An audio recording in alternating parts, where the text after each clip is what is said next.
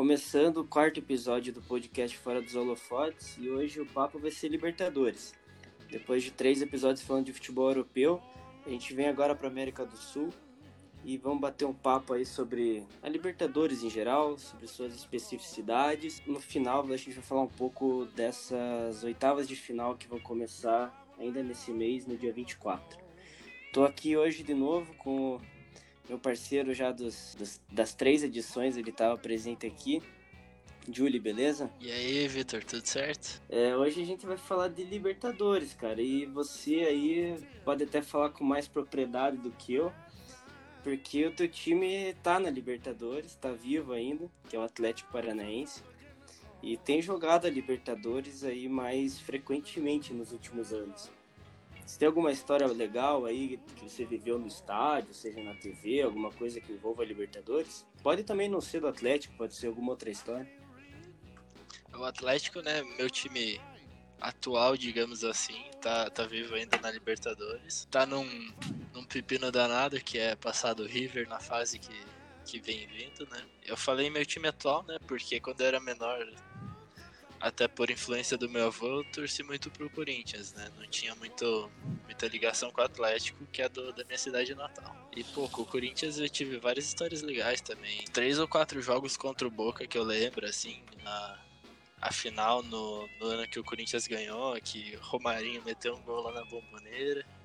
Histórico. Acho que foi inclusive no, no, ano seguinte que teve uns problemas com a arbitragem no Pacaembu, daí o Riquelme fez golaço de falta, nossa um monte de história envolvendo o Boca na Liberta. Eu sempre acompanhei muito a Libertadores, eu sempre achei muito irado assim, o clima, e sempre curti muito os clubes argentinos. História mesmo de Libertadores, assim, é... eu sou paranista e o Paraná jogou uma vez só na, na Libertadores, que foi em 2007, cara, e foi é a primeira lembrança que eu tenho, assim, de Libertadores e de entender o que significa Libertadores, principalmente para um clube como o Paraná, que né, jogou uma vez só primeira lembrança que eu tenho foi no último jogo do Campeonato Brasileiro de 2006, que o Paraná pegou em casa o São Paulo, que já era campeão. O São Paulo veio com o time meio reserva. E o Paraná precisava fazer um resultado igual ou melhor que o, que o do Vasco para se classificar. E no fim deu certo. O Paraná empatou de 0 a 0 e o Vasco acho que empatou com o Figueirense também. E no fim das contas o Paraná se classificou, cara, e eu não conseguia entender, eu era pequeno, né? Eu tinha 6, 7 anos e eu não consegui entender a alegria direito, assim, do, da torcida no estádio, tava comemorando igual um título, tipo, um empate em 0 a 0 assim, para mim, na, naquele jogo eu ainda não tinha entendido a magnitude do que era. Quando eu fui entender mesmo, foi só lá no começo do ano seguinte, quando teve o, o sorteio da, da competição, que eu tava na casa de um amigo meu, e meu pai foi me buscar na casa dele para ver o sorteio com ele com meu avô. E, cara, eu via os dois nervosos, assim, vendo um sorteio. Nessa hora que eu acho que eu comecei a entender um pouco o que, era essa parada de Libertadores aí. E depois, quando, quando começou a competição mesmo, que eu fui no estádio, fui ver jogo e tal, aí é um negócio sensacional. Para quem torce, assim, para times que não é tão comum disputar essa competição, ou talvez que até nunca tenha disputado, é uma parada bem diferente, assim, um clima bem diferente. E para puxar o primeiro assunto aqui, né, o Paraná nesse ano ele passou na pré-Libertadores do Cobreloa no Chile.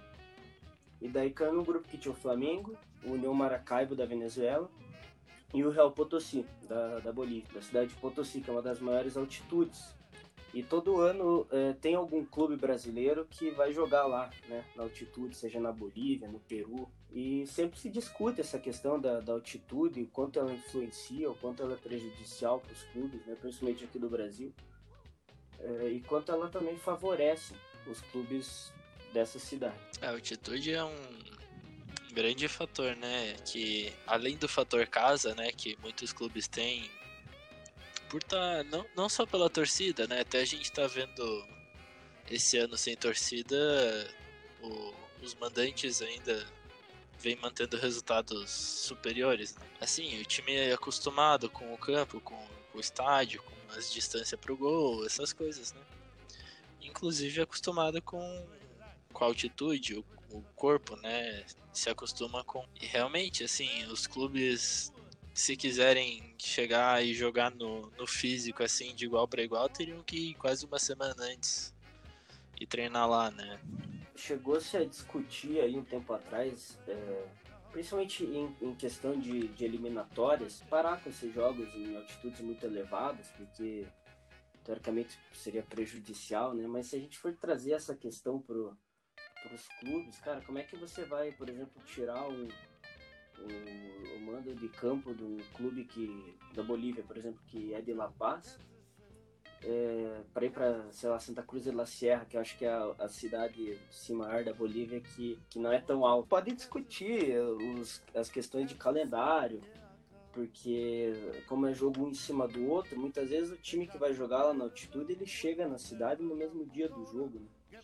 Ou pode questionar também algum, alguma, sei lá, algum procedimento da Comembol, que seja alguma ajuda da Comembol, para mesmo que o, o, o, time consiga chegar três, quatro dias antes, já faz o corpo do atleta se adaptar melhor à situação, é, para fazer um, uma ajuda financeira, algo do tipo, para o clube poder ficar né, viajando, se hospedando, é, alimentação, porque é muito caro né, uma viagem internacional para o clube é muita gente envolvida. E aí poderia até se discutir essa questão de se a Comembol conseguisse ajudar financeiramente, principalmente os clubes menores que não têm condição para ir três, quatro dias antes.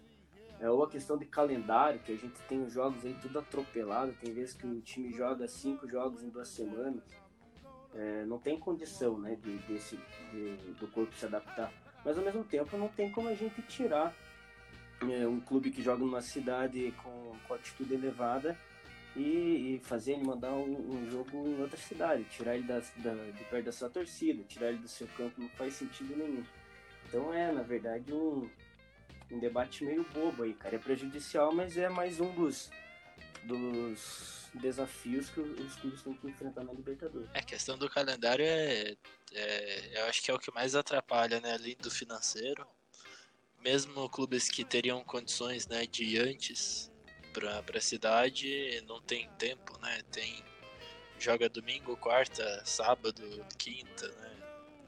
Tem calendário cheio. E assim, eu vejo a altitude como quase o gramado sintético, né? Claro que que tem suas diferenças, né? O gramado sintético você pode tirar, né? Você tirar um time da, da altitude já é mais difícil. Mas é uma questão que que acrescenta nesse nesse valor casa aí que sempre os times visitantes vão acabar reclamando de alguma coisa, né? Mas também é, é como se fosse uma arma secreta para os times da altitude, né? A altitude ela, ela é um aliado, até porque é, os times da Bolívia e do Peru, principalmente, os do Equador até, tanto que demonstraram, né? A gente tem três equatorianos classificados aí né, para as oitavas desse ano, mas principalmente Bolívia e Peru, que tem bastante, muitas cidades com, com altitude elevada, os clubes eles são tecnicamente inferiores, né? então é, é, a altitude chega a ser um aliado para eles conseguirem equilibrar jogos.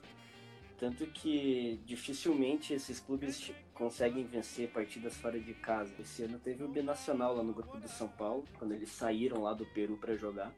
Os caras tomaram pau de todo mundo. Você vê até nas eliminatórias, né?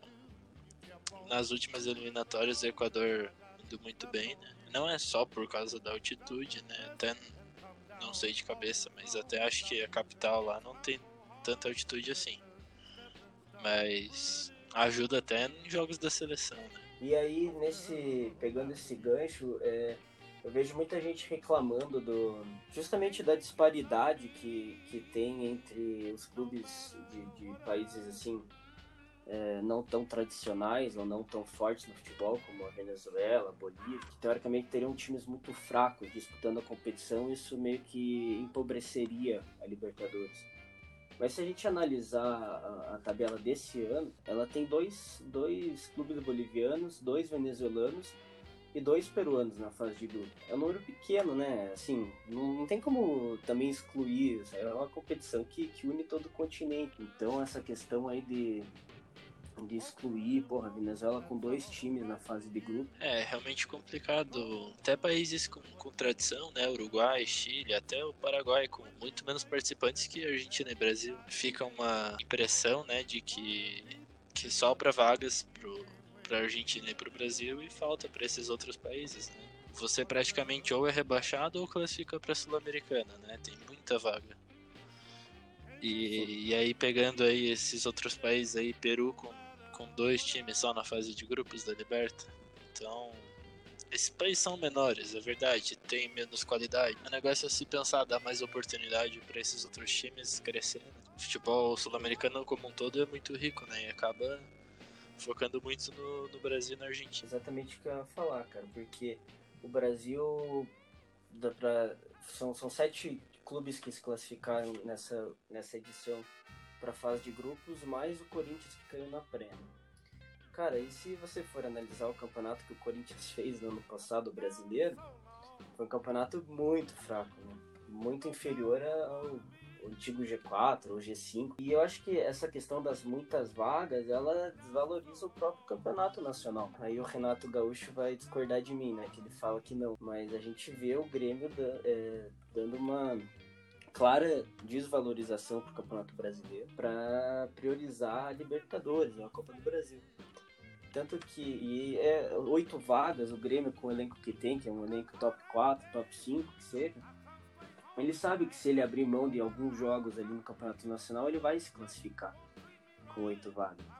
Então, além de dar uma disparidade ainda maior na Libertadores, porque o sétimo clube brasileiro é mais forte do que o segundo clube da Venezuela, mais forte do que o segundo clube da Bolívia.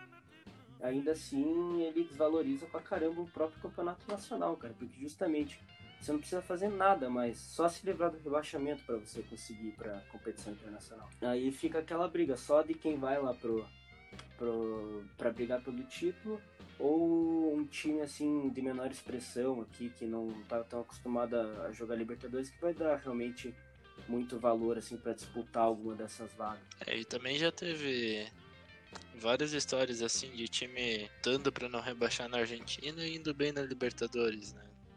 E até, assim, Atlético tá numa, numa fase horrível. Mas assim, ainda tá, tá na, tipo, em penúltimo no campeonato e vai jogar as oitavas da Libertadores. Também o campeonato fica meio que segundo plano. Do nível baixo que, que teve esse ano, na minha opinião, foi uma Libertadores bem fraca, assim, na, na questão dos grupos. Tinha muito, uma disparidade muito grande. Tirando assim o grupo acho que do São Paulo, que tinha três times ali de. Quer dizer, o River um pouco acima e o São Paulo brigava com a LDU. É, ou até o grupo do Santos, que aconteceu uma, uma zebra gigantesca, né? De, de classificar o, o Delfim no lugar do Olímpia. Mas teoricamente a disparidade dos grupos era muito grande. E o nível técnico de, de brasileiros, dos argentinos melhores, ou do algumas exceções como o Del Valle e o Nacional do Uruguai, era muito grande, né? Então isso abre um precedente para um novo debate, que esse sim eu sou muito favorável, que é a criação de uma Super Libertadores, envolvendo os clubes da América Central e da América do Norte. Mudaria demais na questão das vagas aqui para o Brasil, por exemplo, em vez de oito vagas, a gente poderia falar de quatro ou cinco para o Brasil, o mesmo vale para a Argentina, quatro ou cinco vagas. É, daí países como a Bolívia, a Venezuela, o Peru teriam a mesma quantidade que eles têm, duas vagas, acho de bom tamanho, mas abriria é, possibilidade do, dos clubes do México, dos Estados Unidos principalmente, mas até com algumas outras exceções ali, Costa Rica, que às vezes aparece um clube que briga ali na Conca Champions, ou no, no Panamá talvez até tenha às vezes até tem algum clube que chega longe lá, disputar essa competição. E além de, do fator técnico de campo, que a gente ia ter clubes melhores, porque o México tem um campeonato de um nível técnico muito alto, os Estados Unidos também está crescendo cada vez mais. A gente ainda ia aumentar pra caramba a questão do marketing na né, Libertadores, a questão da visibilidade. A MLS tem ganho uh, muita visibilidade fora dos Estados Unidos né? E você botar, por exemplo, o Galaxy, o Sounders para jogar na, na Bomboneira, ou fazer o Boca e jogar lá, cara, é ia aumentar pra caramba não só o nível técnico do campeonato, mas também é todo tudo que, que vem junto a isso, a questão de público, a questão de finanças, a questão de mídia. Então, cara, essa essa questão da Super Libertadores é super favorável.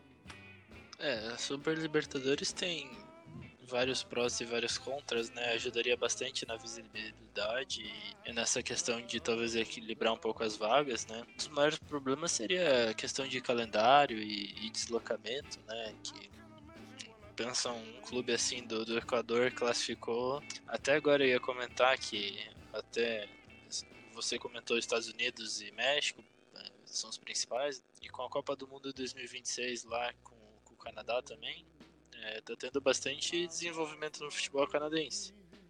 Então também talvez teriam uns, uns times canadenses aí no, no meio, né? Como surpresa. E só de pensar assim, os clubes menores da, da América do Sul tendo que ir lá pro Canadá jogar, aí já dá uma complicada, né? Questão de do calendário apertado e até do, do financeiro, né? Mas seria uma boa, é, talvez, o... é, um outro tipo de formato, pegar os principais da Libertadores e depois fazer um outro campeonato, mas aí ferra mais ainda o calendário também. É, a discussão do calendário ela vale principalmente para o Brasil.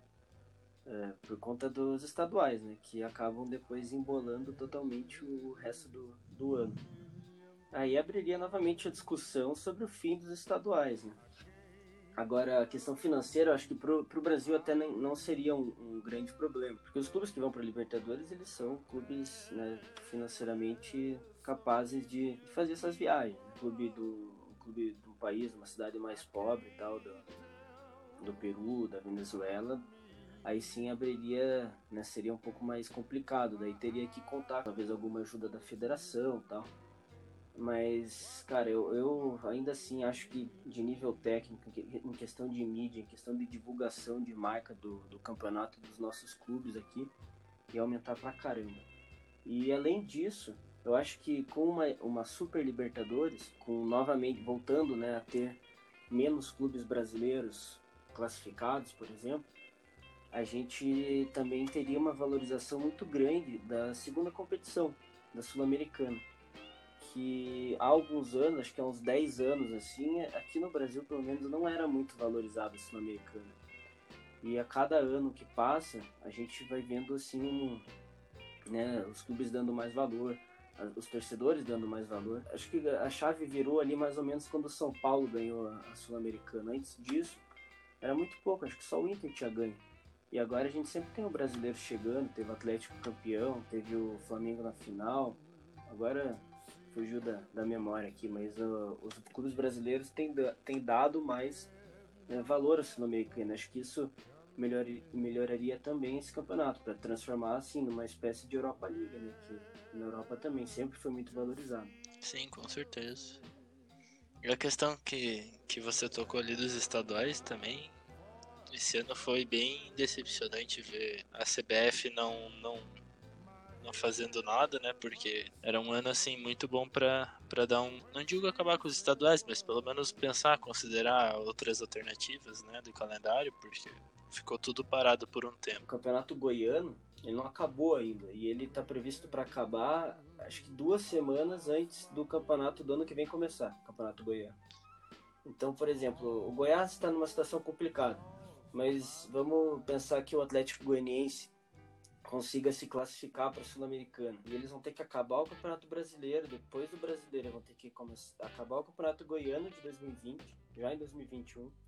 Em 2021, já na sequência começar o estadual, aí vem Copa do Brasil, aí vem Campeonato Brasileiro, aí vai vir uma competição internacional, possivelmente. Então, cara, isso é, é um absurdo, assim, o tanto que o Campeonato Estadual ele ferra com o resto do, do calendário no Brasil, horrível para os clubes, né? Principalmente das três primeiras divisões, vamos falar assim. Óbvio que você não pode acabar com o campeonato estadual, né? Porque tem muito clube que depende disso, seja financeiramente, seja em questão de calendário, que vive só do estadual.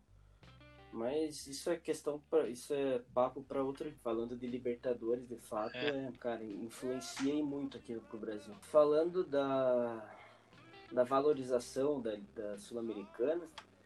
É, tava vendo hoje, faz hoje dia 9 de, de novembro, faz um ano que teve a final da, da Sul-Americana Colón Independente del Valle, que foi no Defensores del Chaco, e que foi uma das maiores demonstrações, assim, de uma das maiores peregrinações de torcedor na história da América do Sul foi da torcida do Colón de Santa Fé indo para para Assunção assistir essa partida, né? Levaram mais de 50 mil, mais do que a capacidade do estádio.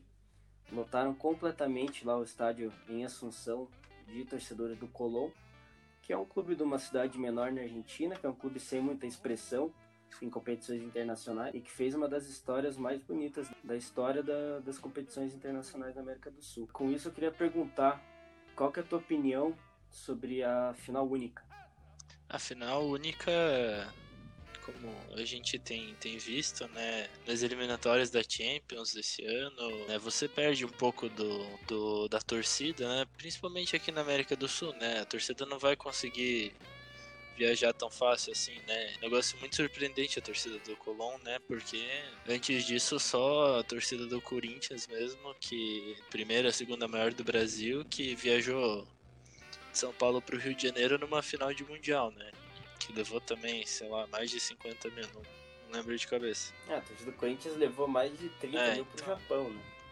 Você vê um clube pequeno é, assim é surpreendente, né? E essas histórias que, que talvez não aconteceriam sem final única, né? Supondo um pouco, né, que o Colón tivesse jogado a primeira partida em casa, perdido, né? Todas essas pessoas não viajariam pro, pro jogo de volta. Eu até certo modo, assim, defenderia até as eliminatórias em jogo único, né? Até por causa do campeonato. Um elemento surpresa a mais, né? Você vê até na Champions, né? Alguns times assim que a classificação foi meio zebra, né? Provavelmente não teriam se classificado se fosse dois jogos. Depende muito aqui na, na América do Sul, né? Por causa dos estádios, da torcida, mas questão assim, se for analisar só o jogo mesmo, para mim é é fácil, assim, o jogo único acrescenta muito a competição. Cara, eu também, eu, eu até questionei um pouco, eu, eu sempre, eu sempre gostei da ideia do jogo único, né, Libertadores. É, mas eu questionava no começo justamente essa, essa questão de, de possivelmente né, ver alguma dificuldade para torcedores, assim, principalmente no caso de algum clube menor chegar, como foi o Santa Fé na, na Sul-Americana é, problemas, acho que em especial financeiros, né? E também de, de deslocamento. Na, na Europa é diferente, né? Além de dos torcedores serem na média terem mais dinheiro, a questão do deslocamento lá é bem menor e também é bem mais fácil, né? De trem você viaja à Europa em pouco tempo.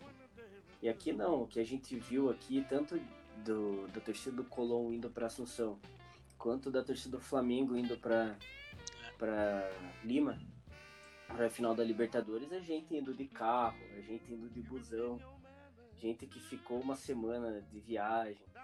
É, teve cara que foi de bicicleta, teve cara. Tem umas histórias bem malucas, assim. Mas, cara, isso é, é um dos charmes do futebol, cara. Então, além de que no campo eu sempre acho que a, a final única ela é melhor, porque ela equilibra o jogo.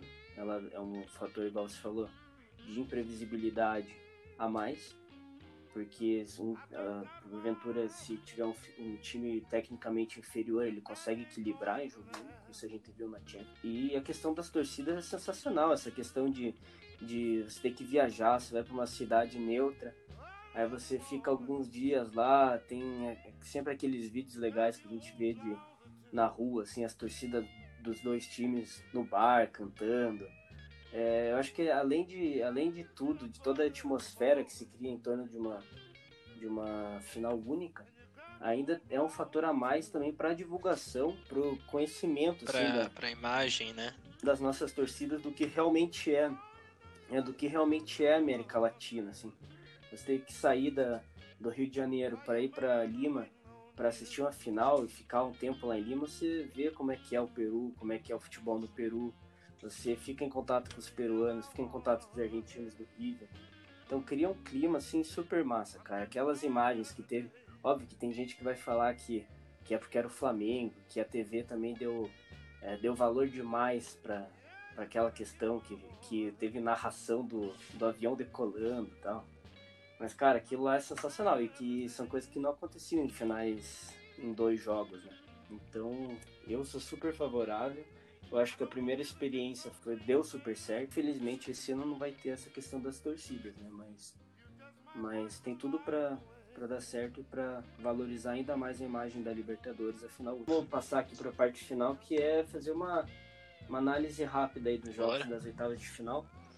Que inclusive é... poderiam ser jogos Bem, únicos, né? Já que a torcida tá, tá em falta e, e o calendário né, de todos, imagino, na, na América do Sul tá, tá complicado. Vamos lá, o... começar aí pelo, pelo Atlético e River. Olha, vai dar, vai dar River, eu acho. Assim, se fosse apostar, apostaria no River, né? Mas no fundo eu tô torcendo assim pro, pro Atlético voltar ao futebol que jogava, né? E, e pelo menos dar um desafio pro River. No auge do futebol do Atlético, talvez não, não chegasse de pau a pau com o River, então. Acho que vai dar River também, assim, até com sobras. O Atlético nos últimos anos ele tem conseguido equilibrar esses jogos grandes. Fez dois bons jogos contra o River na final da Recopa. Fez bons jogos contra o Boca, até aqui no Brasil contra o Flamengo e tal, mas, cara, acho que de todas essas partidas, essa desse ano vai ser a mais com maior disparidade, assim, porque o, o River, além da, da força do elenco, que é superior, além da fase do Atlético, que tá, tá horrível, né? Ainda tem a questão dos dois jogos e, e decidir em casa. E ainda por cima agora o, o River, não só o River, os outros clubes argentinos estão voltando a ter ritmo de competição, né? Eles tiveram o campeonato por muito tempo parado e, e voltou semana passada. Liga, né, a LDU contra o Santos. Eu não acompanhei muito a LDU esse ano, mas pelo histórico da, da LDU e, e também do Santos e, e, o time que tem o Santos, eu, apostaria no Santos também. Também é, decidindo em casa. Cara, eu já aposto na LDU. Eu acho que esse time da LDU ele tem mais mais casca assim de Libertadores do que o Santos. Ele joga o primeiro jogo em casa na altitude, o que a gente viu nessa Libertadores foi a LDU jogando muito bem dentro de casa, né? Fez fez muitos gols contra o São Paulo, fez muitos gols contra o River, ganhou. Tudo bem que o River estava com o time reserva, mas acho que ganhou 3 a 0 que a LDU fazendo um bom resultado em casa vai jogar muita pressão para cima do Santos. É um time um pouco superior à LDU, mas não é um time tão superior. E depende muito de dois caras, né, o Marinho e do, do Soteudo, que tem tido problemas com, com lesões e tal. E se porventura aí não puderem contar com esse jogador, acho que esses jogadores, acho que a parada fica mais tranquila para a LDU. Vai ser um jogo equilibrado, mas é, o primeiro jogo que, que provavelmente vai decidir, né? Apesar do, do Santos ter um bom time, eu não, também não vejo ele conseguindo uma, uma grande virada, assim. Né? Eu tô postando. É, vai contar também com a. Eu tô postando no, no empate né? fora, assim, uma vitória magra em casa, mas é realmente o primeiro jogo que vai decidir. Agora passando aqui para Racing e Flamengo. Se você perguntasse há duas semanas, eu ia falar que o Flamengo passaria com tranquilidade, mas acho que vai ser assim um jogo muito duro pro Fla. Apesar de que o Racing tem tido atuações bem piores do que apresentava também há alguns meses, né, antes do, do campeonato argentino acabar, antes da pandemia. Mas eu ainda assim aposto no Flamengo, pela força do elenco. Mas vai, vai ser um jogo um... muito complicado. É, o Racing perde muito. O Racing perde muito sem a sua torcida, que é sempre, né, talvez a principal força do, do Racing. O Flamengo acho que classifica. É, vai ser um duelo interessante, assim. né? O Flamengo agora trocando de treinador. O Racing que, que tem aquela alma de argentino também, né? Sempre complicando os jogos. O Flamengo talvez passe por por conta do elenco, né? Mas não, também não acho que vai passar fácil. Bem, fácil, eu acho que esse é o jogo mais tranquilo de palpitar, é Delfim e Palmeiras. O Delfim fez uma linda história, conseguiu classificar para cima do Olímpia num jogo. Ele começou a última rodada em último no grupo e deu tudo certo, né? Ele, o Santos ganhou, ele conseguiu ganhar do Olímpia em Assunção e passou, mas contra o Palmeiras Principalmente agora que o, que o Palmeiras deu uma engrenada aí, tem técnico novo, voltou a jogar bem, voltou a ganhar. O Delfim não tem, não tem a menor chance. O Palmeiras é outro time com um elenco bem forte, né? Mesmo que exercer sua, sua superioridade em campo, né? Vai com, com jogos de ida e volta, né? É difícil o Palmeiras não passar pelo Delfim. Espero, espero não virar meme aqui, né? Não, mas todo mundo apostaria mesmo. mas acho que não. Agora, Independente Del Vale e Nacional do Uruguai, para mim é o jogo mais equilibrado dessa, dessa fase. Porque o Del Valle a gente conhece, né? Bom time, campeão da Sul-Americana. Mas não tem ido tão bem fora de casa. E o Nacional, por outro lado, fora de casa nessa Libertadores tem feito bons jogos, inclusive ganhou do Racing em Avejaneira. E é, e tem o peso da camisa, tem a tradição, tem a. Os caras dizem a alma copeira, né? E eu acredito que o Nacional, é, é, conseguindo um bom resultado na primeira partida no Equador, ele consegue classificar em casa depois. Até diria que o Del Valle é mais time, mas o acho que o Nacional vai classificar. Eu concordo contigo, o Nacional vem jogando bem até. Del Valle vem como, como campeão, né? E teoricamente meio equilibrado os times, mas Libertadores muitas vezes a camisa pesa e a chance do Nacional passar para mim também é maior. É, Inter e Boca, putz, cara, eu algum agora o, o Inter perdendo o Kudê, perdeu também por lesão Sarabia, já faz algum tempo, mas mas são peças que, que acho que até teria favoritismo na partida, o Inter completo é melhor do que o Boca completo hoje, mas sem o técnico, é, sem algumas peças importantes e decidindo fora de casa, eu acho que vai dar bom. Outro duelo que assim é difícil cantar um vencedor, ainda mais agora, faltando alguns dias, algumas semanas para os jogos. O Inter perdendo o técnico e, e o Boca o Boca, né? O Inter vem numa fase boa, mas eu acho que talvez um dia antes da primeira partida a gente consiga dizer melhor e talvez, mas pelo que parece que é, vai andar, parece que, que também Boca vai vai conseguir passar pelo Inter. E a gente sabe como Boca é vindo jogar é. aqui no Brasil. Sempre encontra aquele golzinho sofrido, aquele golzinho chorado e consegue levar um bom resultado para a Argentina e daí lá é muito difícil tirar tirar a vaga dele. Passando aqui mais dois jogos, Libertar e Jorge Wilstermann. É o patinho feio aí das oitavas de final. Mas que não necessariamente vai ser um jogo ruim, porque o Libertar é um bom time, um time muito. um time tecnicamente muito ajeitado, que tem feito Libertadores boas nas últimas três temporadas, só que vai ter que enfrentar a altitude no jogo de volta. Isso pode ser o, o peso aí que a mais na moeda pro Jorge Wilson. Também é um fator de equilíbrio. Eu acho que o Libertar vai passar porque vai conseguir fazer um bom resultado em casa.